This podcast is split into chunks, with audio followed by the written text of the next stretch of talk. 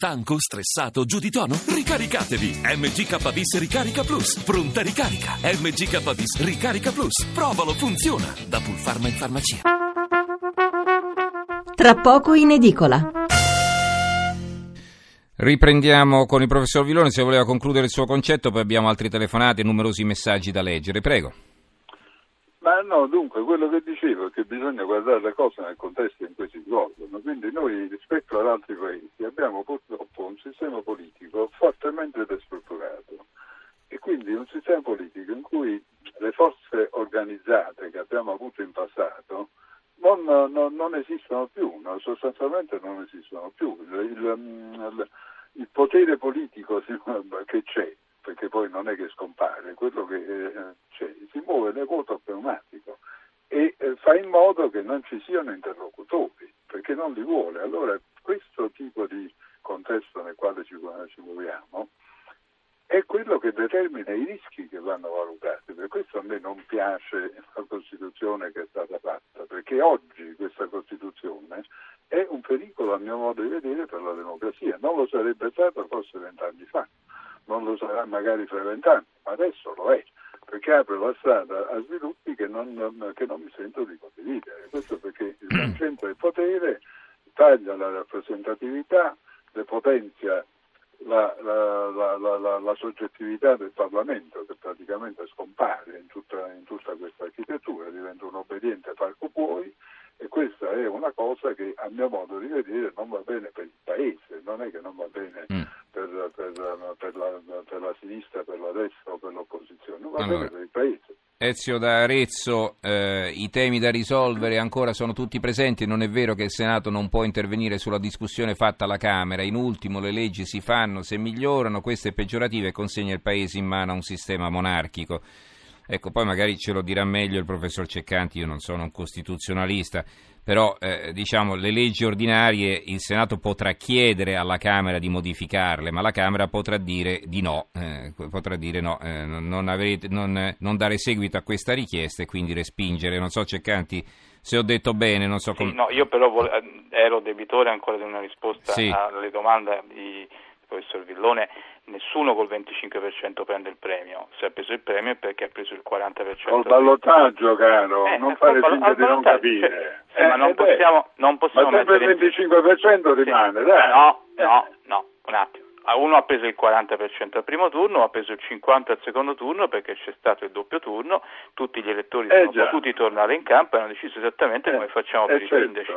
Quindi è un sistema esattamente come facciamo per i sindaci, con quello che succede. 40 al primo turno, 50 al secondo, quindi la sovrarappresentazione è assolutamente minima. Inoltre, se il problema è la concentrazione di poteri dentro la maggioranza di governo, 100 sono i capilista bloccati, che saranno fra l'altro anche un po' diversi tra di loro, e 240 sono eletti con le preferenze, quindi c'è un'articolazione interna senz'altro molto forte, che non prevede affatto una concentrazione assoluta e una dipendenza incondizionata riguardo al Presidente del Consiglio. Questo nello schieramento di maggioranza è proprio precluso dalla logica di funzionamento del sistema.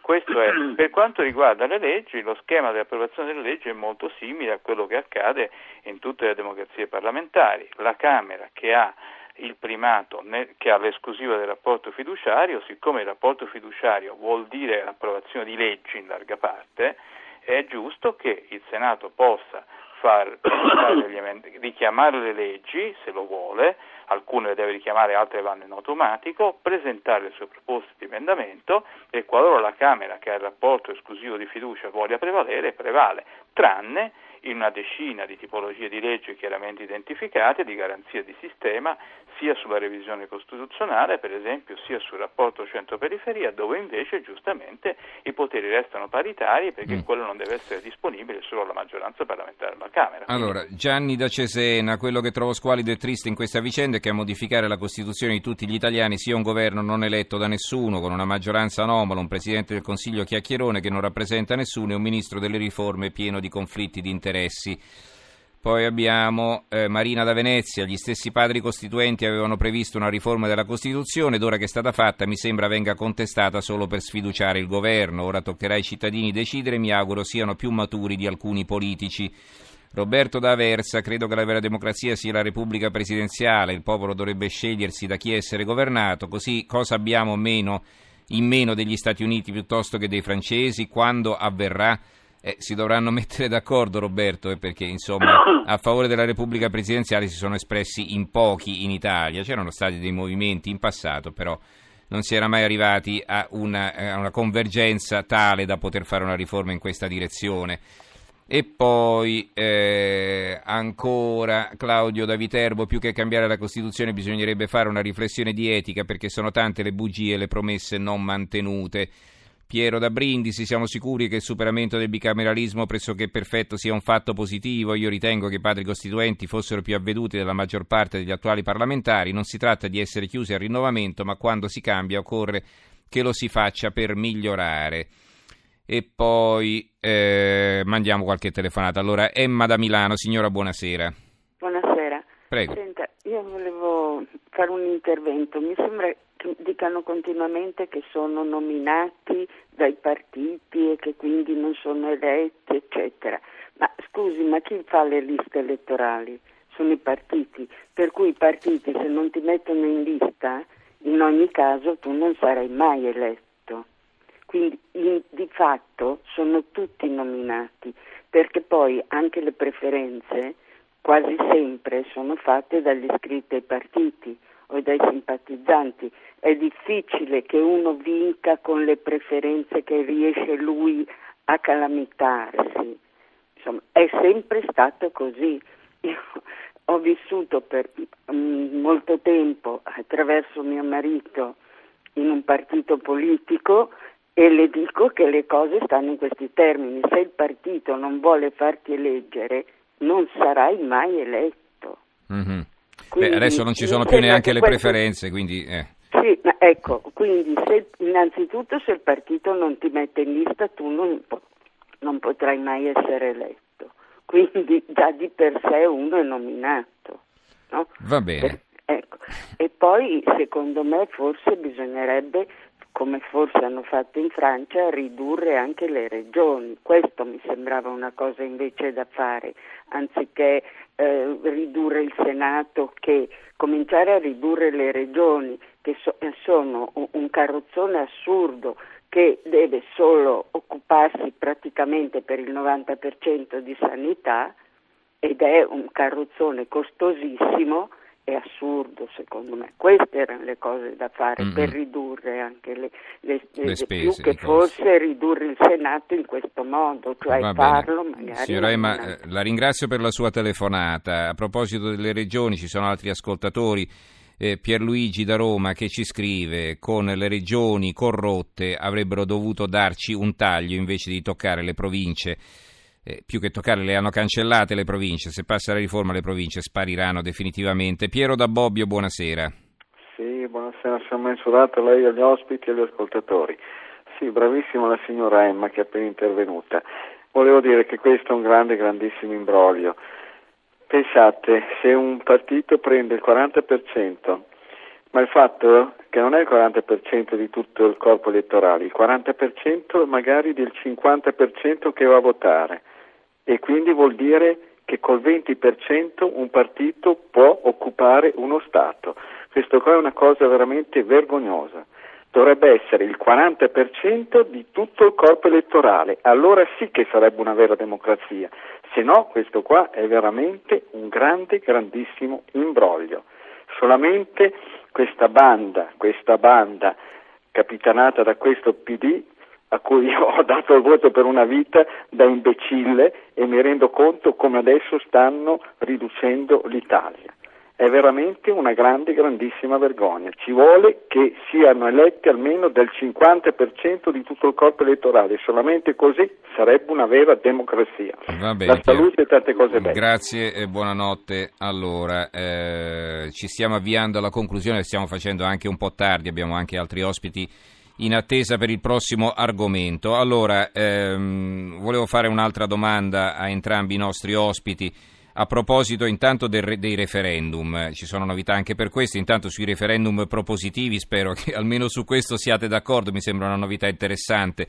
E poi su quelli abrogativi cambia il quorum, non più 500.000 firme ma 800.000, e poi per renderlo valido non più il 50% più uno degli aventi diritto, come succederà domenica prossima, ma la metà degli elettori alle ultime elezioni politiche. Allora un rapido parere su questi aspetti, professor Ceccanti, mi raccomando la sintesi, prego. Sì, indubbiamente questi aspetti sono positivi perché creano ulteriori contropoteri, anche l'abbassamento del quorum sull'abrogativo è sacrosanto perché spinge di più a combattersi tra sì e no in prospettiva, a differenza di oggi, questo senz'altro è vero.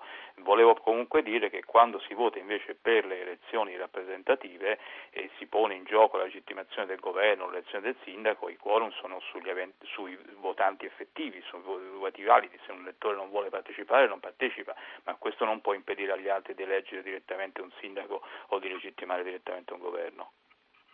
Professor Villone? Ma io direi che qua qualche elettore, qualche ascoltatore che ha parlato di imbroglio non è lontano dal vero, perché su questi strumenti... La sentiamo un po' distante, mi scusi, se può parlare più vicino. Questi strumenti di democrazia diretta, che avrebbero potuto e dovuto essere dei correttivi di un'architettura generale orientata verso la concentrazione del potere, in realtà si è scelta la soluzione opposta, perché la vera chiave del referendum abrogativo è l'innalzamento delle firme a 800.000, per cui diventa più difficile accedere allo strumento referendario, e non c'è modo di negare questa verità. Vorrei poi aggiungere che qui c'è un problema anche sul referendum confermativo adesso, a ottobre, perché il fatto che Renzi lo volga su se stesso è una cosa che io trovo inaccettabile. Io non voglio votare su Renzi, da cittadino della Repubblica, voglio votare sulla riforma, sulla nuova Costituzione, perché questo è un modo di coartare il voto degli italiani, e lo trovo veramente politicamente inaccettabile. Allora, telefonate brevissime perché dobbiamo chiudere, ma mi dispiace, sono già in onda, in attesa, e quindi mi dispiace non farli intervenire. Allora, Carlo da Firenze, buonasera. Buonasera, mi scusi, cercherò di essere breve. Mi sono chiarito abbastanza le idee che avevo già un po' confuse prima con la vostra trasmissione, e mi dispiace queste trasmissioni vadano in onda a quest'ora. Sono completamente d'accordo con il professor Villoni e non capisco perché sia stata fatta questa specie di riforma che mi sembra scritta, scusate il termine, da una zecca Garbugli, e che alla fine secondo me non risolve niente, anche perché manda su tutta gente appunto non eletta ma nominata dalle regioni, che si sa che è un coacervo di gente, ora magari esagero, però corrotta e piena di tanti problemi giudiziari. Quindi non capisco veramente il senso di questa cosa, che sarebbe potuta essere fatta in maniera più semplice probabilmente, e soprattutto magari anche con più accordo con l'opposizione, visto che è stata completamente contestata dalle opposizioni, e ribadisco quello che hanno detto tanti ascoltatori, da un governo che non ha eletto nessuno. Questa è una cosa che, un governo che è stato dichiarato anticostituzionale, quindi mi sembra proprio il massimo della truffa. Il governo non è stato dichiarato anticostituzionale, ci sono dei dubbi sul Parlamento, che è stato eletto con una legge elettorale, esatto, ma il governo non è anticostituzionale, vabbè. Comunque Carlo, no, è chiaro il suo ragionamento. Grazie Carlo per il suo intervento. Antonio da Imperia, buonasera. Buonasera, senta, una domanda per i suoi ospiti, ma invece di fare una legge così classica all'italiana, pasticciata, non era meglio abolire il Senato completamente e soprattutto abolire l'articolo che consente ai parlamentari di fare voltegabbana? Grazie Antonio. Grazie. Allora, quindi tenersi una Camera sola, il Senato a cosa ci serve? Questo dice Antonio. Francesco da Scafati, e poi è l'ultima telefonata e poi chiuderemo con i nostri ospiti con una riflessione conclusiva. Francesco, buonasera. Buonasera, io volevo dire che questo governo è come una pianta di banana, non ne ha fatto uno dritto, grazie. Tutto qua Francesco, va bene. Grazie allora per il suo intervento, è stato sinteticissimo. Allora, riprendiamo con i nostri ospiti. Allora, professor Villone. Ma sicuramente ha ragione l'ascoltatore che diceva meglio abolire il Senato, io sono del tutto d'accordo con lui, si potevano fare molte cose meglio, da ridurre a 600, per esempio 400 deputati e 200 senatori eletti, risparmiando di più rispetto alla proposta Renzi, si poteva semplificare il procedimento legislativo. Lo sa che l'attuale procedimento legislativo disciplinato all'articolo 72 è fatto di 190 parole, il nuovo, quello della riforma semplificato, secondo Renzi ne ha 440 di parole, e secondo lei si semplifica passando da 190 parole a 440? Certamente si poteva fare di più e meglio. Purtroppo si è persa un'occasione, alcuni punti sono stati colti, come la necessità di rivedere il rapporto Stato-Regione, cosa sulla quale io da tempo sono d'accordo, ma le soluzioni date non sono adeguate, soprattutto il punto del Senato. Quindi noi diciamo su questa revisione del titolo quinto della Costituzione, le competenze in materia di energia, di infrastrutture strategiche che tornano allo Stato, su questo è d'accordo? Ma sono d'accordo che c'era bisogno di riportare qualcosa allo Stato, ma si sono introdotte formulazioni che creeranno altri problemi, non so a dire tecnicamente. Non abbiamo neanche il tempo. Sì. Non abbiamo il tempo, ma... I punti erano più che altro è togliere questo potere di veto che ogni volta che c'è qualcosa da fare basta che uno alza il dito e dice di no e si blocca tutto, insomma, ecco. Questo è uno dei pochi punti della riforma sulla quale mi sento di avere una valutazione leggermente meno negativa. Addirittura non positiva, non si sbilanci troppo perché sennò poi la cacciano dal comitato.